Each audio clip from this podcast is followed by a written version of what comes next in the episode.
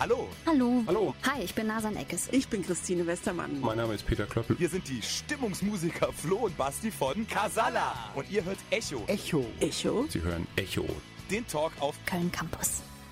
Ja, und damit hallo und guten Abend zu einer neuen Ausgabe von Echo. Mein Name ist Daniel Küte, ich bin heute für euch am Mikrofon mit meinem Gast und auf den freue ich mich schon seit ziemlich langer Zeit. Und zwar herzlich willkommen, Sven Lehmann. Ich danke dir sehr herzlich für die Einladung und freue mich hier zu sein. Ja, schön, dass du hier bist. Und für alle, die sich jetzt fragen, so, hä, wer ist Sven Lehmann denn überhaupt?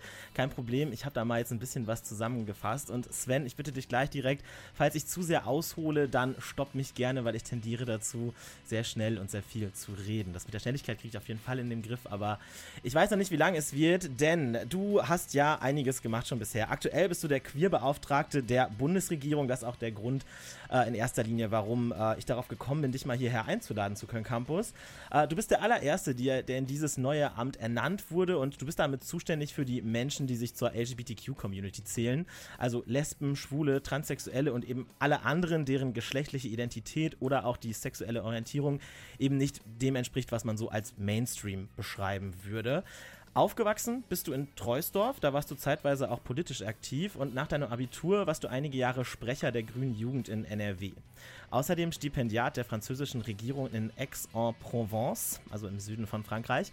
Und später auch nochmal Vorsitzender von den Grünen in Nordrhein-Westfalen. Jetzt bist du im Bundestag, Abgeordneter für den Wahlkreis 2 in Köln hier, also Köln 2, entschuldige.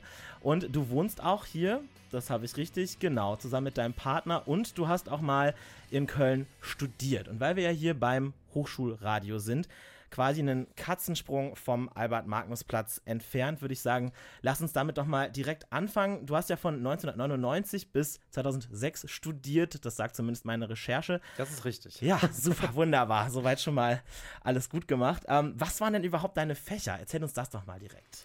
Genau, also Albertus Magnus-Platz kenne ich sehr gut, äh, weil ich angefangen habe, äh, direkt nach dem Abitur mit äh, Germanistik, mit Romanistik und mit Theater, Film und Fernsehwissenschaften. Also am Philosophikum halt Mhm. äh, war. Und ich habe dann aber tatsächlich nach äh, einem Semester äh, Theater, Film, Fernsehwissenschaften drangegeben und habe auf Politikwissenschaften gewechselt, das auch im Hauptfach und bin dann immer zwischen ähm, äh, Politikinstitut ähm, und dem Philosophikum hin und her gewechselt und habe dann, wie gesagt, Politik im Hauptfach, äh, Magister, den gab es damals noch ähm, so und äh, dann französische Romanistik und äh, Pädagogik im Nebenfach gemacht und damit auch abgeschlossen. Okay, ah ja, Magister natürlich. Also ich habe gelesen MA, was ja heute für Master of Arts Genau. steht. Dachte ich mir auch so, hm, ja, nee, war das nicht damals eigentlich noch was anderes? Ja, ist so ein bisschen in die Neuzeit Hast reingerettet, Ja, hast du gut sagen. aufgelöst. Also TFI-Fee hat man das, glaube ich, genannt. Richtig. Theater, Film und Fernsehwissenschaften. Ähm, den Nachfolger studieren auch viele hier beim Hochschulradio, nämlich Medienkulturwissenschaften. Aber dann später eben äh, die Politik. Natürlich werden wir auch noch über politische Themen heute sprechen. Äh, vorher würde ich aber gerne noch mal hier in Köln bleiben. Ähm, du wohnst ja auch hier, ich habe es gerade schon äh, vorweggenommen. Ähm, was schätzt du denn an dieser Stadt? Warum ist sie immer noch deine Heimatstadt aktuell? Also ich bin Rheinländer durch und durch. Du hast ja richtigerweise gesagt, ich bin in Troisdorf tatsächlich geboren, aufgewachsen. Das ist ja so ein bisschen Speckgürtel von Köln, also zwischen Köln und Bonn. Und ich bin groß geworden mit einer sehr rheinischen, offenen Art, mit Karneval, mit äh, vielen äh, Trips rund ums Umland. Und ich liebe einfach das Rheinland in all seinen Facetten. Und Köln, wo ich jetzt seit äh, über 20 Jahren tatsächlich äh, lebe, ist einfach eine Herzensstadt für mich, weil ich einfach die Menschen unglaublich mag. Äh, dieses offene Lebensgefühl, die Vielfalt ähm, und auch ganz ehrlich, sich nicht so ernst zu nehmen. Das, äh, glaube ich, sagt man nicht über die Kölner, wenn man von außen so drauf guckt. Da sagt man immer so, oh, die feiern sich die ganze Zeit und so, so ein bisschen so arrogant, weil Köln ist das Geilste, der Nabel der Welt. Aber ich persönlich finde, die KölnerInnen nehmen sich nicht so ernst und äh, können über sich lachen und das finde ich wahnsinnig sympathisch. Mhm. Und ja, und ich habe auch gelesen, dass du ähm, abgesehen davon auch die Gastro-Szene äh, sehr schätzt, dass du natürlich auch kulturell sehr interessiert bist. Auch dafür ist ja Köln genau das richtige Pflaster. Und was mir auch noch aufgefallen ist, als ich äh, mich so ein bisschen über dich informiert habe, du gehst auch gerne ins Kino. Magst du vielleicht erstmal verraten, jetzt äh, ohne jetzt irgendwelche Betreiber hier äh, eifersüchtig zu machen, aber welches ist denn dein Lieblingskino hier in Köln? Also tatsächlich bin ich eigentlich in allen Kinos in Köln gerne. Also sowohl im Odeon, ähm, in der Südstadt gerne, im Cinnova in Ehrenfeld, in der Filmpalette, also auch, grad auch die kleineren Programmkinos. Ich bin ehrlicherweise relativ selten im Cinedom, sondern erst wirklich äh, in den kleineren Programmkinos in den Fädeln. weil die einfach eine unglaublich äh, tolle Bandbreite haben, auch an kleineren Produktionen sehr viel queere Filme auch ähm, tatsächlich auch anbieten. Und genau, wann immer ich kann, dann äh, schmeiße ich mich ins Kino. Es ging natürlich während Corona leider nicht. Habe ich sehr gelitten mit meinem Mann zusammen, der auch Cineast ist. Ähm, aber jetzt geht es zum Glück wieder. Wir werden das jetzt tatsächlich mal so ein bisschen auf die Probe stellen, denn ich habe ein kleines Spiel für dich vorbereitet. Oh du sagst ja, du gehst viel ins Kino, es gibt auch viele queere Filme im Angebot. Ähm, ich finde ja immer, da ist noch ein bisschen Luft nach oben, aber das wäre jetzt eine andere Geschichte. Ich habe tatsächlich mal so ein paar Töne aus queeren Filmen und Serien vorbereitet. Ich lasse dich jetzt reinhören und du musst dann einmal raten, was für ein Film ist das? Das Ja? klingt wie eine harte Okay. Challenge, aber Ja, gerne. Aber du bist dabei. Ja, ich bin okay. dabei. Wunderbar, dann lass uns doch mal einmal schauen. Hier, die Nummer 1 klingt so. Wenn du es weißt, darfst du auch gerne schon mal dich entweder bemerkbar machen oder es vielleicht auch direkt reinrufen. Okay? Mhm. Wenn du wüsstest, wie wenig ich über die Dinge weiß, auf die es ankommt. Das ist natürlich, sprichst du? natürlich Call Me By Your Name. Das war schnell. Genau welche Dinge. Das ist auch wirklich einer der stärksten, größten, bewegendsten Filme, finde ich, der letzten Jahre, Ja. Jahrzehnte vielleicht. Ich würde dir zustimmen. Ich habe diesen Film tatsächlich äh, gesehen äh, während einer Zeit, in der ich in New York gelebt habe und war da in einem der ähm, schönen Brooklyner Dinner-Kinos, so nennt man die. Ähm, du hast ihn hier in Köln gesehen, würde ich mal vermuten. Erinnerst hab- du dich an das Erlebnis? Oder? Ja, ich, äh, das war auf der Sülpicher Straße äh, im Kino und äh, das war brechend voll. Und was ich wirklich total interessant fand, war die berühmte Peach-Scene, ja, Ja, also die ja. Pfirsich-Szene, äh, wo dann ein paar Leute im Kino auch so gesagt haben, so, äh, also das merkte man so, und der Rest des Kinos völlig empört sich Mhm. gegen diese Menschen gewandt hat, gesagt, so, hallo, geht's noch? Und das war, ja, ich glaube, alle waren extrem berührt, aber diese Ja. Szene habe ich noch sehr in Erinnerung. Das war so ein kleiner Kulturclash für einige, glaube ich. Ja, ich finde es auch krass, dass so viel über diese Szene auch gesprochen wurde. Also auch jetzt so, so abseits dessen, ne? Also auch alle, die von dem Film nur gehört haben, alle haben immer von dieser Peach-Szene gehört. Dabei, ich finde auch, dieser Film hat, hat sehr viel mehr zu bieten. Genauso wie die nächste Serie, aus der ich dir ähm, etwas vorspielen möchte. Ähm, auch hier gilt wieder, sobald du es erkennst, mach dich gerne schon mal bemerkbar. Kurzer Disclaimer, diesmal ähm, sind die Ausschnitte auf Englisch.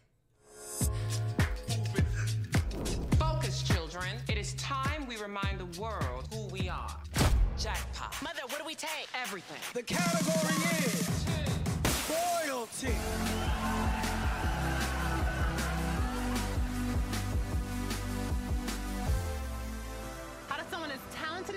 wanna dancing for a whole bunch of junkies. Soweit. Einmal mehr habe ich nicht. Also, es, ich fühle irgendwas, aber Ja? ich kann es dir nicht sagen. Nee. Du möchtest auch nicht raten, weil du Angst hast, dich Nee, äh, ich will nicht raten. zu entblößen. Okay, ich muss ganz Ich kurz bin immer ganz ehrlich und sage, ich weiß Ja. es nicht. Okay, finde ich gut, finde ich gut. Äh, die offene, ehrliche Art, das ist auch das, was du schon sagtest, was du auch hier in Köln schätzt. Aber ich möchte mal ganz kurz einordnen. Dein Kollege oder dein Mitarbeiter, der Sami, sitzt ja hier mit und es ist immer lustig, bei diesem Spiel das Gesicht zu beobachten, weil ich habe das Gefühl, er weiß es schon. Sami weiß Ähm, sowieso viel mehr als ich, was ja. en vogue ist und so. Deswegen, ich drehe mich gar nicht um, um das zu sehen. Das irritiert mich nur. En Vogue, da warst du schon gar nicht schlecht. Ich löse es jetzt einfach mal aus. Es ist natürlich Pose. ja. Wunderbare Netflix-Serie, drei Staffeln. Ich werde, also ganz ehrlich, ich werde geschämt von einigen meiner Freund, queeren FreundInnen, dass ich die Serie bisher nicht geschaut habe. Ja, das ist, glaube ich, zu sehr Recht. berechtigt. Ja, gut, ich wollte es, aber doch, ja, auf jeden Fall. Also deswegen da nochmal jetzt der äh, große Tipp, hol's auf jeden Fall nochmal nach. Ähm, wir können uns ein bisschen vielleicht von diesem Schreck erholen, während wir in das nächste Intro reinhören. Es ist wieder eine Serie und jetzt bin ich sehr gespannt, ob du es erkennst.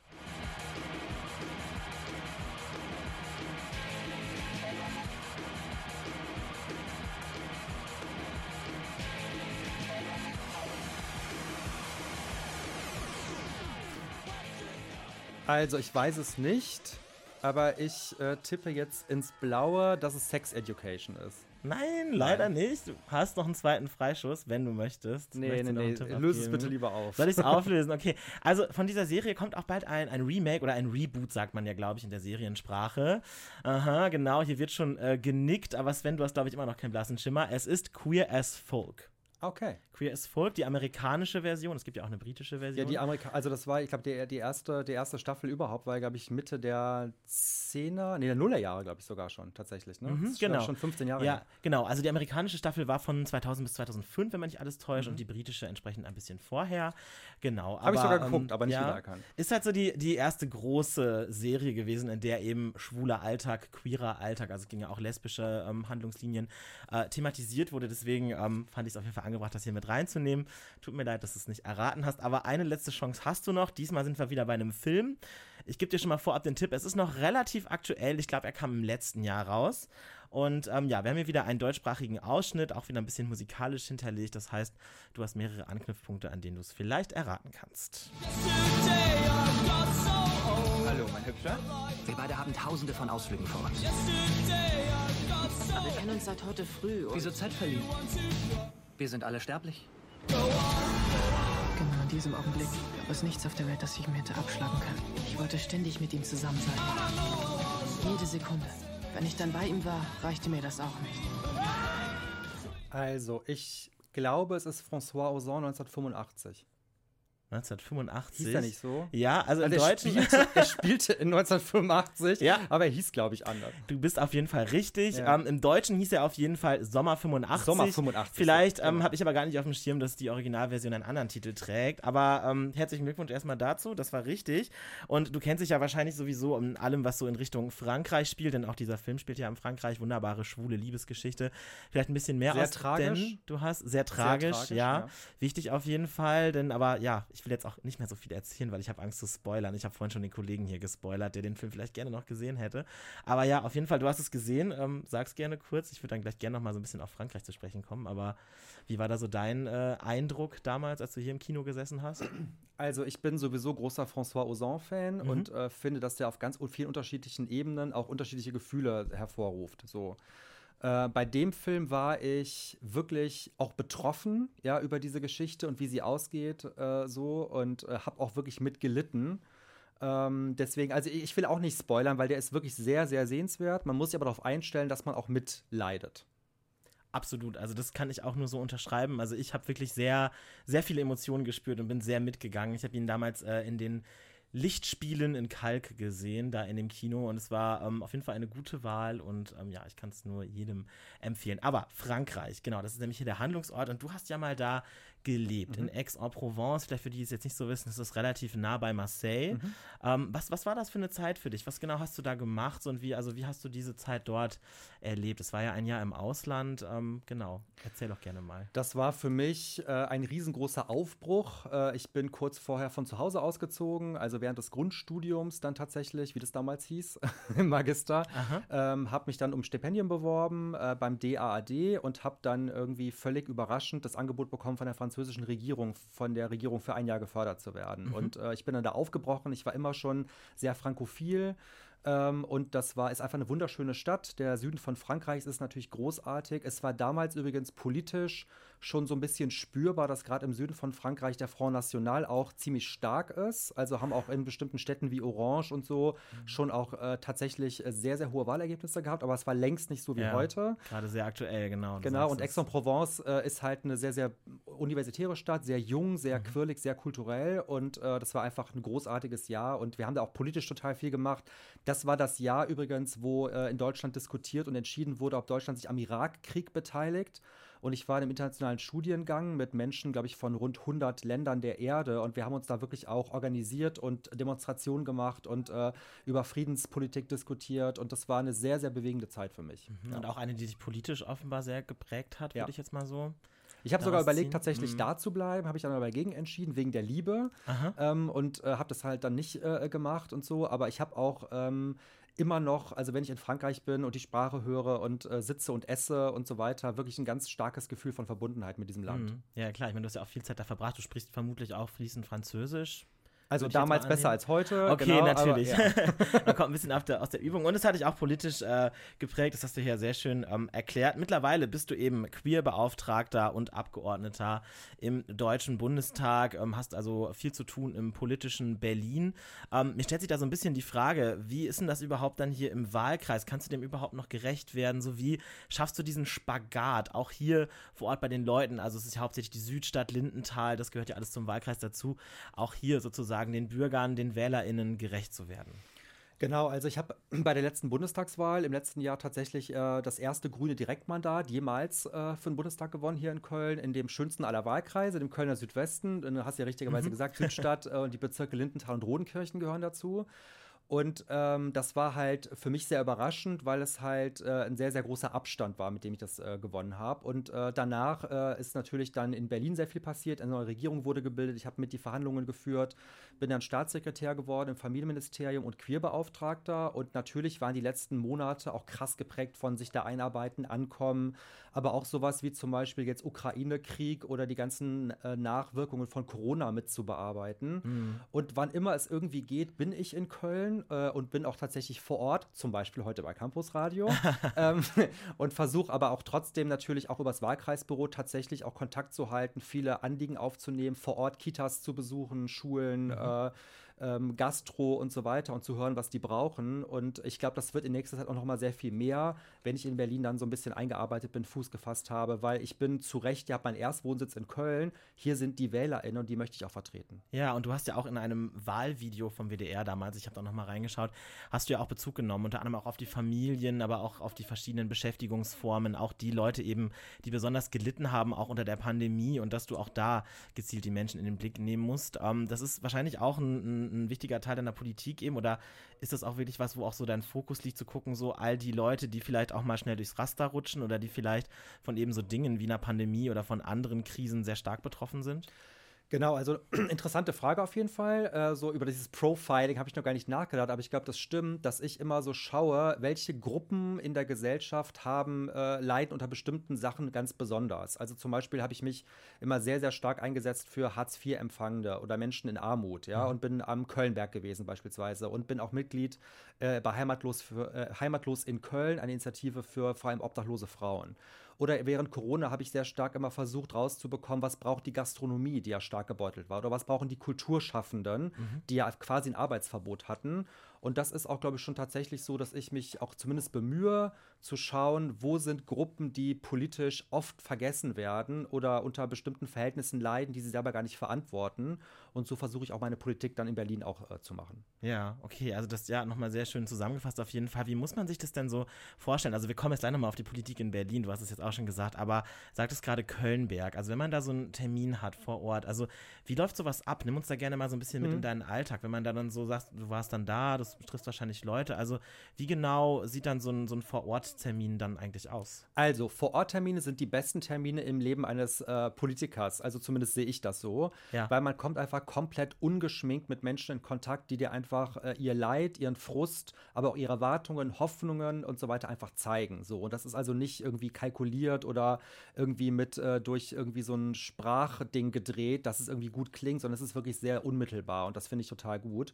Und am Kölnberg beispielsweise, das gilt ja einfach so, also die Zuschreibung ist ja immer irgendwie so Problemviertel, ne? weil viel Armut und die Wohnungen sind nicht gut genau. und äh, so weiter. Ja. Und was ich dort aber vorgefunden und angetroffen habe, sind einfach Menschen, die wie du und ich und alle Menschen einfach dazugehören wollen, Chancen haben wollen und äh, irgendwie auch gesehen werden wollen, indem wir sie leben. Und ich habe da viel, ich habe das Jugendzentrum besucht beispielsweise oder äh, vor Ort die mit SozialarbeiterInnen gesprochen, aber eben auch mit, vor allem mit Kindern und Jugendlichen, die da zum Beispiel ganz tolle Projekte machen, einen kleinen Podcast entwickelt haben und so oder sich engagiert haben für Kinderrechte.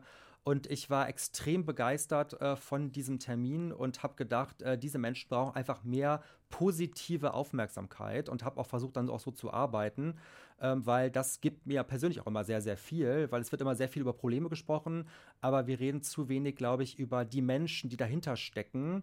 äh, die sich selber auch gar nicht als Problemfälle sehen, ja, ja. überhaupt nicht, ja. Mhm. Und äh, das ist mir auch wichtig, da einfach aufzuklären, dass es da oft einfach um Armut geht mhm. oder schlechte Wohnsituationen und das sind politische Probleme, aber nicht die Schuld der Menschen. Mhm. Okay, ja gut, und solche Vor-Ort-Termine, ähm, gehören die auch noch oft ähm, bei deiner Tätigkeit als Queer-Beauftragter dazu? Also um da jetzt mal auch so ein bisschen die Brücke zu schlagen, ist das auch noch ein großer Teil deiner Arbeit innerhalb dieses Postens oder sind da eher andere Dinge, die in den Vordergrund treten? Ja, also der Posten oder das Amt ist ja neu, das gab es ja bisher in Deutschland noch nicht. Das hat ja die neue Ampelkoalition im äh, Januar tatsächlich dann in der Bundesregierung beschlossen und mich damit beauftragt. Und äh, ich kann gleich gerne erzählen, was ich so mache den ganzen Tag. Aber tatsächlich der erste Vor-Ort-Termin, den ich gemacht habe, war auch im Anyway hier in Köln, im queeren äh, Jugendzentrum, dem ich extrem lange verbunden bin. Der eine ganz, ganz, ganz tolle Arbeit macht, äh, eine super gute Jugendarbeit und äh, sehr politisch auch agiert. Und das war so der erste Termin. Da haben wir auch über Coming Out gesprochen und über das Transsexualität sexuellen Gesetz und so weiter. Und natürlich sind das Erfahrungen, die ich dann auch mit in die Arbeit äh, nehme, weil äh, ich bin jetzt zum Beispiel nicht so jemand, der guckt sich einen Koalitionsvertrag an und macht dann einfach so einen Haken hinter, sondern ich bin schon sehr daran interessiert zu hören, wie es den Menschen geht und das auch wirklich dann auch gegenüber den MinisterInnen auch klar zu artikulieren, auch Erwartungen auch weiterzugeben. Und deswegen sind auch queere Vororttermine für mich natürlich äh, immer an der Tagesordnung. Mhm. Okay, ja, du hast ja gerade schon ein Beispiel gegeben, zum Beispiel das, das Anyway. Ähm, ich habe auch gesehen, du bist auch zum Beispiel Teil auch des äh, Lambda e.V. Auch das ist ja queere Jugendarbeit, wenn ich da richtig ich bin informiert bin. Genau. Fördermitglied, ja. genau. Ähm, eben das auch, also gerade auch die queere Jugendarbeit natürlich ähm, sehr, sehr wichtig. Aber lass uns vielleicht noch mal ganz kurz bei deinem Alltag bleiben. Also du sagst ja auch schon, dieses Amt ist neu. Ähm, was, was, was macht man denn da eigentlich so? Oder was, was sind so, was sind so deine, deine täglichen täglichen To-Dos so? Nimm uns mal so ein bisschen mit in deinen Alltag als Queerbeauftragter der Bundesregierung. Also, ich bin die queere Lobby innerhalb dieser Bundesregierung. Ich glaube, so kann man das irgendwie zusammenfassen. Und es gibt einen Beschluss der Bundesregierung, wo auch drin steht, was ich machen soll, nämlich äh, natürlich Öffentlichkeit herstellen für die Themen ähm, und auch sozusagen natürlich auch so ein bisschen Bindeglied zu sein zwischen Community und halt eben Bundesregierung und vor allem aber darauf achten, dass das, was im Koalitionsvertrag zum Thema queeres Leben verabredet ist, auch dann natürlich gut und zügig und vor allem richtig auch umgesetzt wird. Das heißt, ich bin fast täglich sozusagen sowohl im Kontakt mit den Ministerien, als auch natürlich dann mit, äh, die queere Community ist ja extremst vielfältig, hat sehr, sehr viele Verbände, Initiativen, Vor-Ort-Projekte und so weiter. Und ich habe jede Woche, glaube ich, 150 Anfragen, ja, mhm. so das irgendwie zu aufzunehmen. Und ja. ich habe vor allem, das hat mich wirklich überrascht, extrem viel Medienanfragen gehabt, äh, die ersten sechs Wochen. Auch von internationalen Medien beispielsweise, was mich ein bisschen überrascht hat, weil ich dachte so, okay, warum ist das jetzt so spannend? Aber offensichtlich ist es so, dass viele denken, nach der Ehe für alle ist irgendwie alles erreicht. Und ich bin dafür da zu sagen, nein, es ist noch längst nicht. Wir haben noch sehr, sehr viel zu tun, damit halt eben alle Menschen äh, gleichberechtigt und sicher und frei leben können man hatte ich ja auch gesehen, auch in der ARD, im ZDF. Deswegen finde ich interessant, dass du sagst, auch internationale Anfragen. Was waren denn da so für Sender aus dem Ausland dabei? Hast du da auch Interviews gegeben dann oder wie muss man sich das vorstellen? Genau, also Deutsche Welle natürlich, aber vor allem auch äh, amerikanische äh, Zeitungen. In Frankreich das Magazin Tétu, was ja sozusagen, glaube ich, das größte Queer-Magazin in Frankreich ist. Ja. Ich hatte Anfragen aus Spanien und so. Und was vor allem interessant war, dass es eine sogenannte Equal Rights Coalition gibt. Das ist äh, sozusagen so ein, so ein Bündnis von progressiven, queerfreundlichen Regierungen weltweit. Mhm. Äh, und da habe ich gelernt, dass es neben mir tatsächlich, glaube ich, gerade drei oder vier weitere Queerbeauftragte noch gibt. Also Großbritannien mhm. hat einen, ja. die USA haben eine, in Italien gibt es eine und ich glaube tatsächlich auch in Südamerika, das weiß ich aber gerade nicht. Also ich glaube, wir sind fünf weltweit, die tatsächlich von den Regierungen beauftragt wurden, wirklich auch explizit queere Politik zu machen. Und das ist natürlich toll. Und da wird es dann jetzt mit Blick darauf, dass ja jetzt die Pandemie wieder ein bisschen abflaut, wir hoffentlich wieder einen schönen Sommer haben, vielleicht auch mal ein Treffen geben, wo ihr mal euch alle auch mal persönlich zusammensetzt oder ähm, gibt es da noch keine Pläne? Genau, also das erste Treffen war tatsächlich digital, die treffen sich aber regelmäßig und wann immer das natürlich gehen wird. Äh, ich finde sowieso tatsächlich internationale Queerpolitik ist natürlich mega, mega wichtig, weil sie wirklich existenziell ist. Also wir reden da wirklich über ähm, Leben und Tod. Wir reden darüber, ob Menschen überhaupt äh, zu sich stehen können oder Angst haben müssen, dafür ins Gefängnis zu kommen oder zusammengeschlagen zu werden. Deswegen werde ich beispielsweise auch dieses Jahr äh, zu, nach Belgrad fahren, zum Europride, ähm, um da auch Flagge zu zeigen und war auch in Polen und so weiter, weil halt einfach in Deutschland es viel zu tun gibt, aber in anderen Ländern halt eben auch. Und ich empfinde dieses Amt auch natürlich auch als eins, um auch Flagge zu zeigen für unsere queeren Verbündeten in anderen Ländern auf der Welt. Mhm. Und du hast es ja gerade auch schon gesagt, du ähm, siehst diesen Posten auch als Bindeglied quasi zwischen dieser Community, zwischen den Menschen mit diesen Bedürfnissen, zwischen dieser Seite, wo eben auch noch viel zu tun ist, wo viel Aktivismus auch ist und eben zwischen der Regierung, zwischen den Ministerien. Wie wichtig würdest du denn sagen, ist es denn, dass man, wenn man dieses Amt ausfüllt, so wie du es ja gerade zum ersten Mal tust, dass man auch selber Teil der Community ist? Ich finde das wichtig. Mhm. So. Ich würde auch nie äh, finden, dass äh, ein Mann unbedingt ein Frauenbeauftragter oder Frauenminister oder sowas sein sollte. Ja. Ich finde es immer eigentlich gut, dass Gruppen in der Gesellschaft, äh, wie auch immer sie sind, wie auch immer groß sie sind, für sich selber auch sprechen. So. Und ich bin selber schwul äh, und ähm, natürlich auch ein cisgeschlechtlicher weißer Mann. Mhm. Ja, das heißt, ich äh, habe bestimmte Lebenserfahrungen nicht, beispielsweise von Lesben oder transgeschlechtlichen Menschen oder POCs. Aber äh, ich finde es trotzdem wichtig, zu dieser Community dazuzugehören, die Community gut zu kennen und dann auch zu wissen, wie wichtig Solidarität innerhalb dieser Community ist. Mhm. Das heißt, ich mache keine Politik für ähm, weiße, schwule, cisgeschlechtliche Männer, sondern ich mache Politik für queere Menschen. Mhm. Und äh, das geht, glaube ich, nur dann, wenn man eigentlich auch Teil dieser Community ist. Äh, ja. So, finde ich schon. Und wie schaffst du es noch, sag ich mal, das so ein bisschen auszugleichen, dass du jetzt eben ein weißer, homosexueller Cis Dude bist, sag ich mal? Also bist du da äh, gezielt auch mit Leuten aus, sag ich mal, aus der Trans-Community, aus der lesbischen Community oder wie auch immer in Kontakt? Oder ist vielleicht dein Team auch dementsprechend aufgestellt, dass man da direkt schon mehrere Perspektiven hat? So wie, also wie schaffst du das da, auch diese Perspektiven auch immer wieder mit auf dem Schirm zu haben?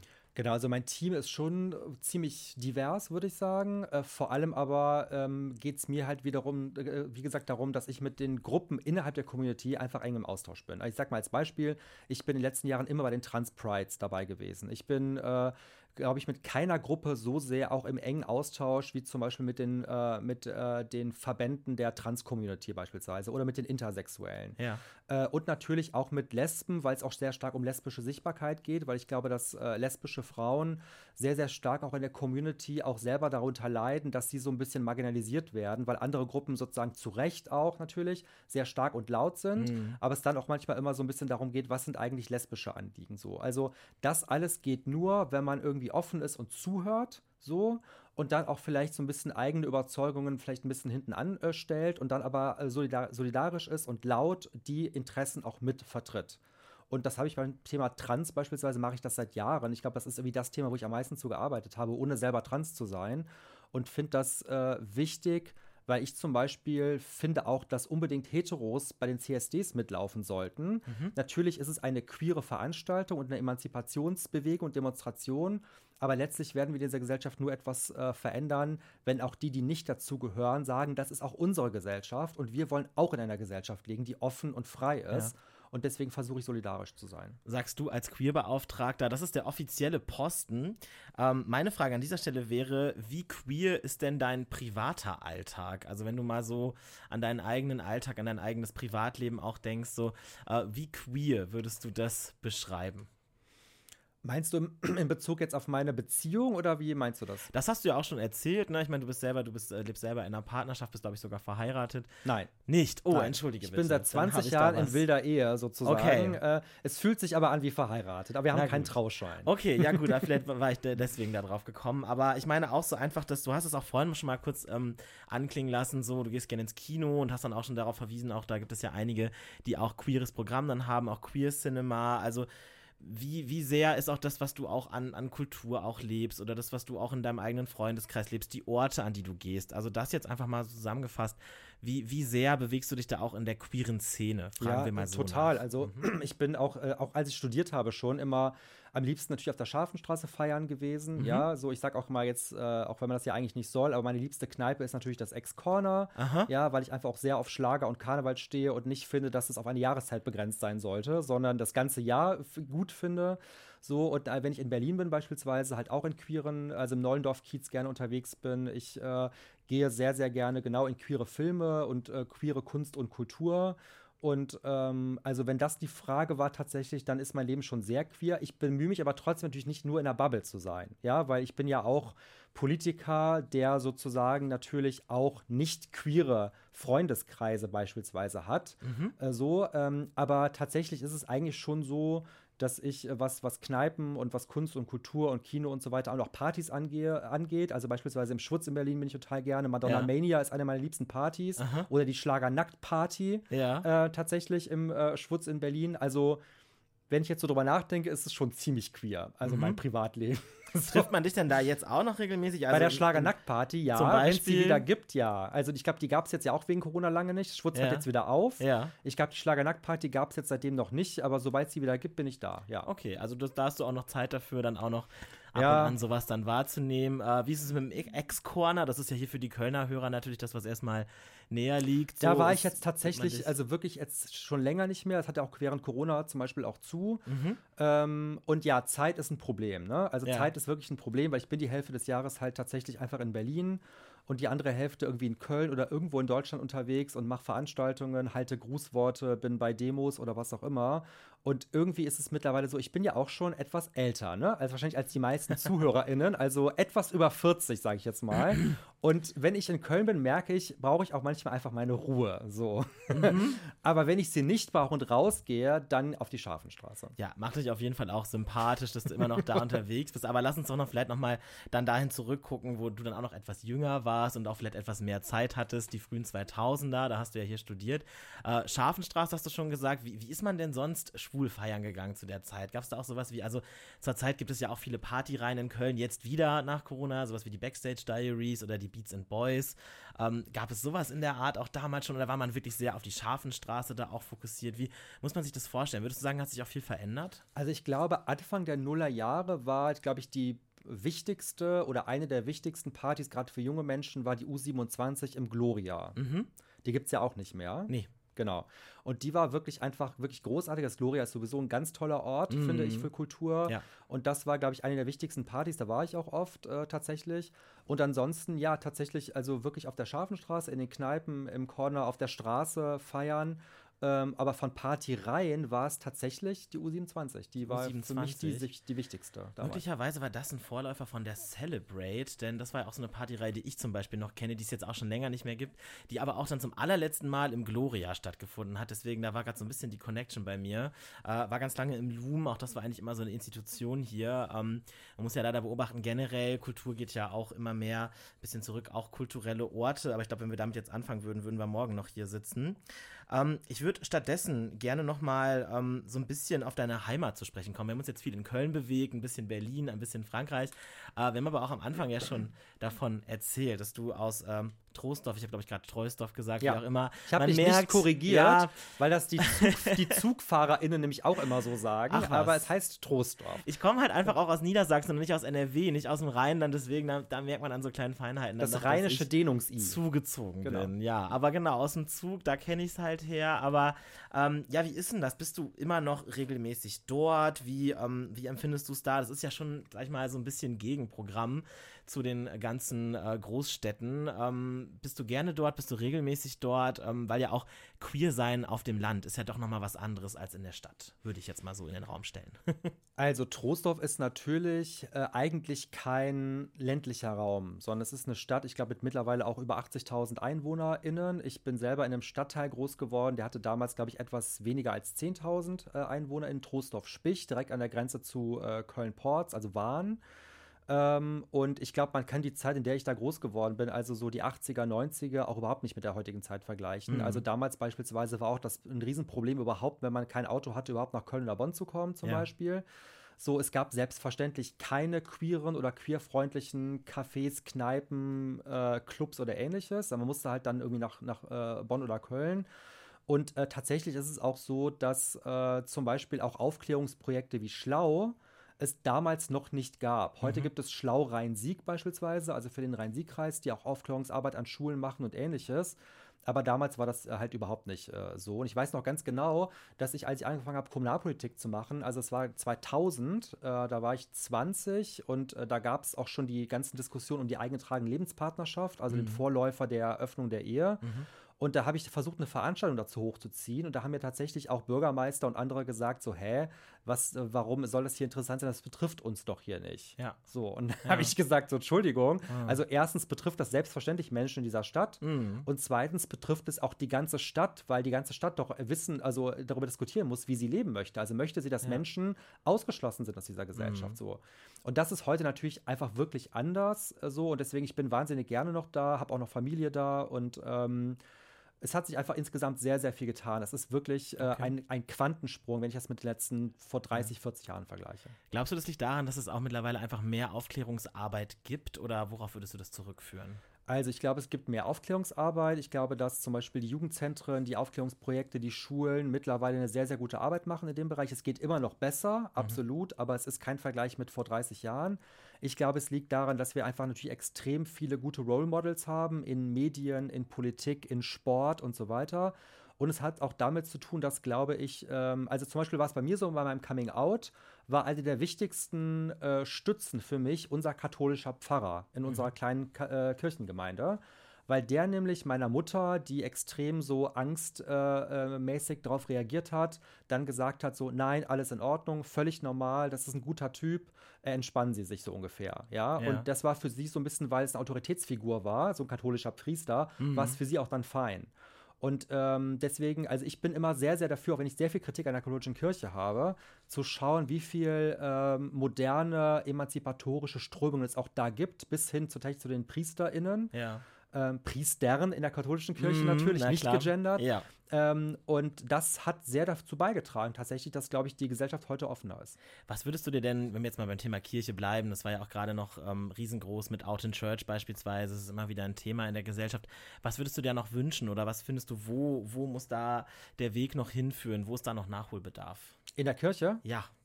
Ja, überall, ehrlich gesagt. Also das große Problem sind natürlich die alten Dogmen.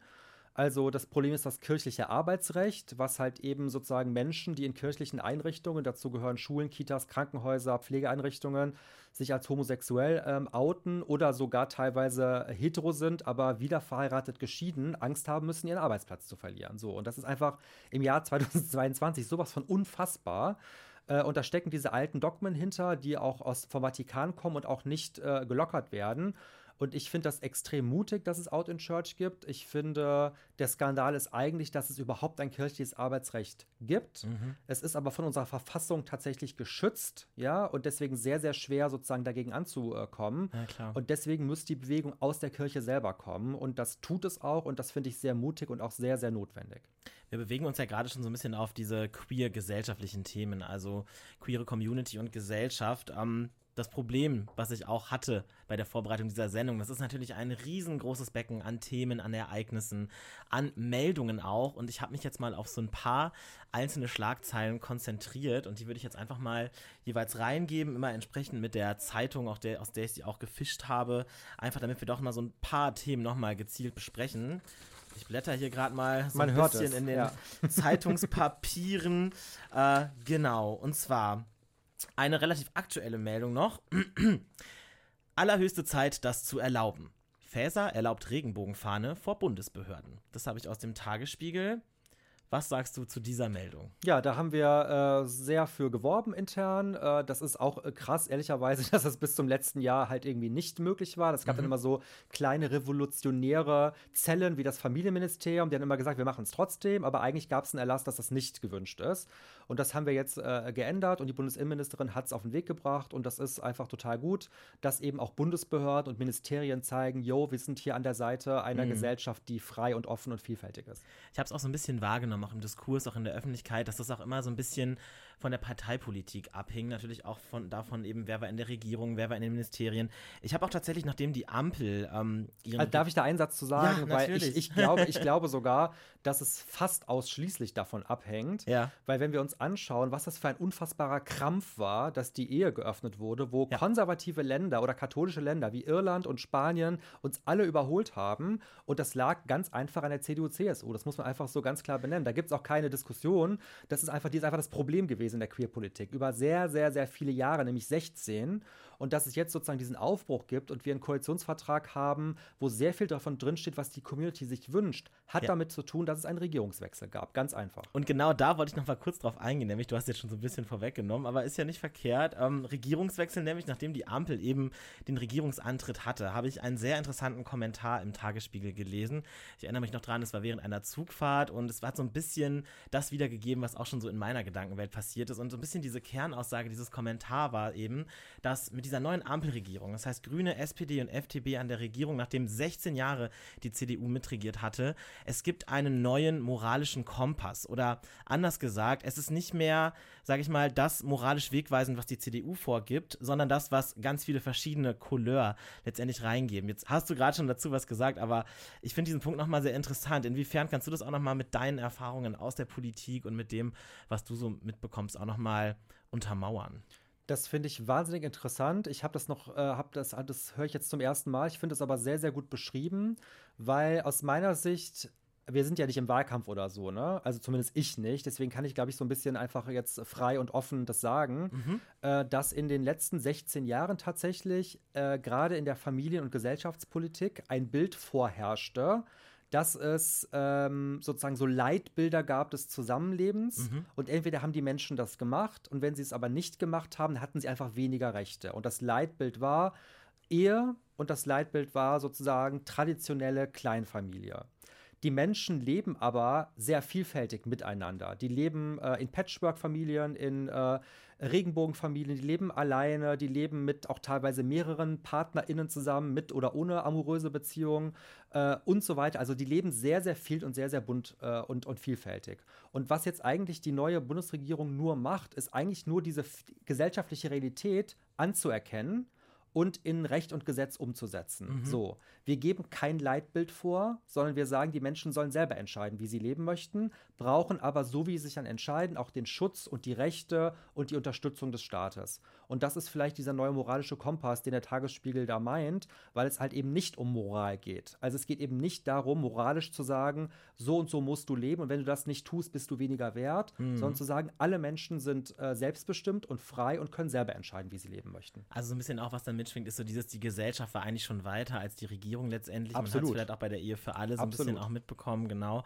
Ähm, was würdest du denn sagen, wie hat, wie hat dich persönlich das auch geprägt? Also ich meine, du hast ja sehr viele Lebensjahre eben unter einer CDU-geführten Regierung verbracht. Ähm, würdest du sagen, also wenn da eben so bestimmte Bilder eben so gezeichnet werden, vorgegeben werden, hat es dich irgendwie, also hat es dich eher dazu motiviert zu sagen, so, nee, ich bin so wie ich bin und ich will das auch leben? Oder war das für dich auch manchmal schwierig, so wenn, sage ich mal, so der politische Mainstream da eher in so eine andere Richtung geschwungen ist? Also für mich persönlich war das nicht schlimm, ja. äh, so, weil äh, ich habe einfach dann so gelebt, wie ich leben möchte und habe auch meine Emanzipationskämpfe natürlich gehabt. Ja, das war auch in meinem familiären Umfeld alles andere als easy, im Gegenteil.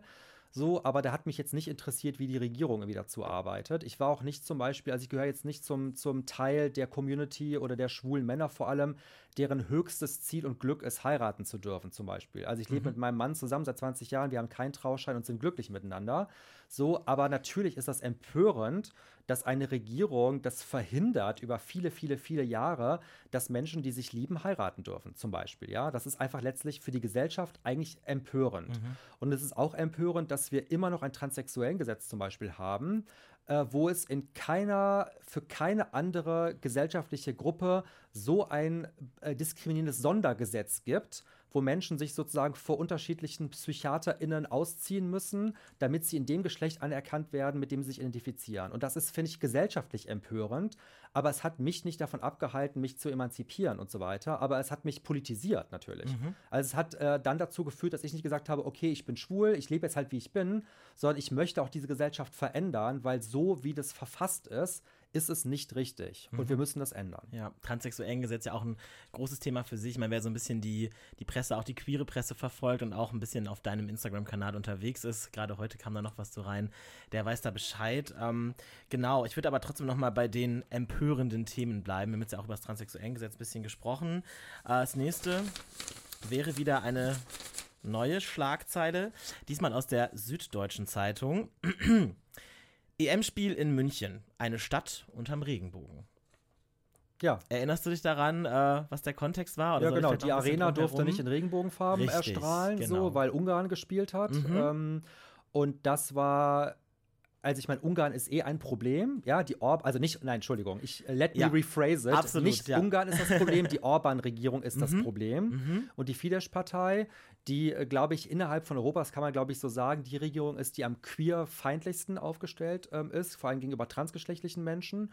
Und ähm, was halt so interessant war an diesem Fall mit der Arena, war natürlich, dass sozusagen so dieses Verbot, dass es nicht in Regenbogenfarben leuchten durfte, ja eine unfassbare Welle der Solidarität mhm. in Deutschland mit sich gebracht ja. hat, ja, wo auf einmal äh, Fußballprofis mit Regenbogenbinde aufgelaufen mhm. sind, wo irgendwie andere Arenen, hier übrigens ja auch in Köln tatsächlich, Müngersdorfer Stadion, Rheinenergiestadion, ja. auch Regenbogen gezeigt mhm. hat. Also letztlich hat genau das zu dieser Empörung geführt, die aber dann in Solidarität umgemünzt wurde. Ich frage mich allerdings immer so ein bisschen, hat das nachhaltig wirklich einen Effekt gehabt, um sich auch für die die Menschen in Ungarn einzusetzen.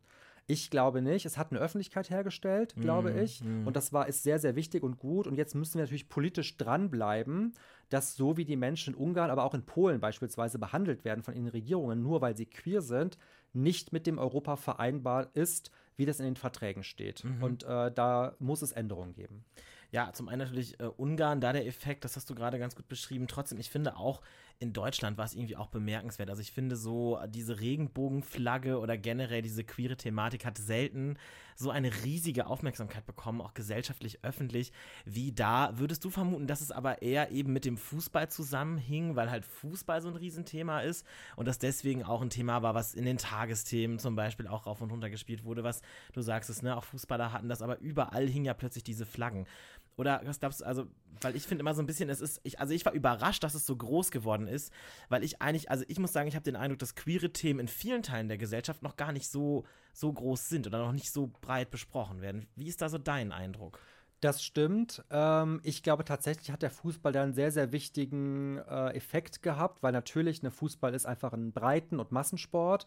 Und ich glaube, also ich glaube, das, das war ja damals eine Entscheidung der FIFA letztlich oder war es DFB? Nee, ich glaube, es war FIFA, die das untersagt haben. Ich glaube, es war ähm, die UEFA, die es UEFA, ja, im Stadion- tatsächlich, genau, so. Mhm. Und weil, glaube ich, viele, die jetzt einfach wirklich Fußball verliebt sind, sowieso einen Hals haben auf die großen Vereine, genauso wie äh, auf den äh, IOC beispielsweise. Wenn sie Olympia gut finden, finden sie den IOC aber scheiße. Mhm. Und wenn sie Fußball gut finden, finden sie auch vielleicht die Vereine nicht so cool. Ja, ja. Und weil die, äh, das Verbot von denen kam, gab es, glaube ich, auch so diese Auflehnung und Empörung, dann auch zu zeigen, so, nee, sorry, ja, aber das lassen wir uns jetzt hier nicht sagen von so einer UEFA. Und das hat, glaube ich, auch damit zu tun. Und ich fand's, also mich hat es auch überrascht, tatsächlich. Äh, Und es zeigt aber auch, was möglich ist, wenn sozusagen man sich auch dann äh, unterhakt, verbündet. Und ich meine, wir reden jetzt wahrscheinlich jetzt nicht vertieft darüber die Frage, warum sich noch kein Fußballprofi in Deutschland geoutet hat oder so. aber ich finde, diese Reaktionen haben natürlich gezeigt, es würde auch wahrscheinlich neben der berechtigten Angst eine wahnsinnige Welle der Sympathie und Unterstützung auch möglich sein in so einem Fall. Mhm. Vielleicht sprechen wir doch noch mal ganz kurz darüber, so weil ich weiß, dass es auch ein Thema ist, was dich auch beschäftigt und umtreibt, nämlich also dass auch wirklich beim DFB auch noch was zu tun ist, weil es letztendlich, ne, es ist halt so eine Männerdomäne und man weiß halt eben der Fußball, ich finde auch gerade abseits von dem, was da letztes Jahr passiert, es ist jetzt nicht dafür bekannt, dass es jetzt krass queerfreundlich ist. Was findest du, wo muss man da noch ansetzen oder wo muss da noch was passieren? Das ist interessant, weil nämlich eine der ersten, glaube ich, Glückwunsch-Tweets, nachdem ich Queerbeauftragter war, kam vom DFB. Ach was. ne? Also die halt gratuliert haben, fand ich auch sehr nett und so weiter. Und dann auch natürlich einen Austausch äh, äh, angeboten haben zum Thema, wie viel sie auch schon machen im Bereich eine Vielfalt und so weiter. Das mache ich auch auf jeden Fall noch. Ähm, aber ich glaube, da geht einfach definitiv sehr viel mehr. Und ich glaube, es ist sowieso natürlich ein riesengroßer Unterschied, ob man im Amateurfußball, also in den kleinen Vereinen, beispielsweise eine Regenbogenflagge hinhängt und, so, und oder beispielsweise auch sagt, wir sind offen gegenüber POCs und gegen Rassismus und hier äh, bei Fußball geht es um Leistung und um Sport und nicht um Herkunft, Hautfarbe, was auch immer. Oder ob man wirklich im Profifußball, wo große Sponsorvert- Sponsorenverträge dranhängen, dann auch als Verantwortliche sagt, wenn jemand sich outen möchte, zu sagen, ja, du machst das jetzt und du hast unsere Unterstützung und nicht sagt, nee, mach das lieber nicht, dann gehen uns die Sponsoren flöten. Und let's face Ja. it, so ist es Okay. auch, ja. Mhm. Und deswegen, da ist noch sehr viel zu tun, glaube ich. Vielen Dank auf jeden Fall für diese Einblicke. Ich würde jetzt schon zur letzten Schlagzeile kommen. Es ist nochmal ein sehr ernstes, aber auch ein sehr wichtiges Thema. Ich glaube auch ein Thema, was, was dir auch in der Vergangenheit bereits wichtig war, auch öffentlich, aber jetzt ähm, wahrscheinlich auch weiterhin natürlich. Ähm, genau, bevor wir jetzt hier zum Ende kommen, schlage ich da nochmal gerade auf. Tatsächlich ist das äh, von der Website queer.de. Sven Lehmann warnt vor massiver Bedrohung der queeren Community in der Ukraine. Genau, magst du da vielleicht einfach nochmal drauf, drauf eingehen, so was, was ist da jetzt gerade die Problematik, jetzt auch schon seit mehreren Wochen? Also natürlich, wir wollen jetzt nicht, äh, na, natürlich, also ähm, den Ukraine-Krieg grundsätzlich hier jetzt nicht äh, diskutieren, aber eben genau dieser Aspekt ist, denke ich, sehr wichtig, weil ich auch finde, er fin findet immer noch relativ wenig in der Öffentlichkeit statt. Warum ist gerade eben der Schutz von queeren Geflüchteten und von queeren UkrainerInnen so wichtig? Ich finde auch, dass es zu wenig in der Öffentlichkeit und Medien debattiert wird. Es gibt auch ein paar Ausnahmen zum Glück. Ähm, aber das Thema ist deswegen so wichtig, weil der Krieg, den Putin führt gegen die Ukraine, ja nicht in erster Linie oder nur ein Krieg ist gegen ein Land, sondern gegen eine Gesellschaftsform, nämlich ein Land oder eine Gesellschaft, die jetzt seit rund zehn Jahren ganz klar gesagt hat, wir möchten Demokratie. Mhm. Wir möchten keine autoritären Regierungen, wir möchten Demokratie, wir möchten freie Wahlen, wir möchten gesellschaftliche Vielfalt, Rechtsstaat und so weiter. Und genau das ist dieser autokratischen Regierung in Russland ein Dorn im Auge.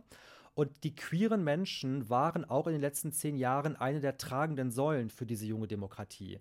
Also haben beispielsweise den ersten Kiew Pride organisiert, haben Beratungsstellen eingerichtet, haben Menschen supportet und so weiter, haben sich verbündet mit Jugendverbänden, um sozusagen auch das gesellschaftliche Klima offener zu machen und so. Und deswegen stehen die natürlich im wahrsten Sinne des Wortes auf der Abschussliste von ja. Putin müssen fliehen. Viele bleiben auch da und kämpfen. Viele bleiben auch da und machen weiter Beratungsarbeit. Viele aber sind auch schon geflohen und wollen im Exil weiterarbeiten. Und was deswegen so tragisch ist, weil auch sehr viele queere Menschen aus Russland und Belarus in den letzten Jahren in die Ukraine geflohen sind, ja. weil sie sich dort ein besseres Leben erhoffen und jetzt halt wieder fliehen müssen. Klar.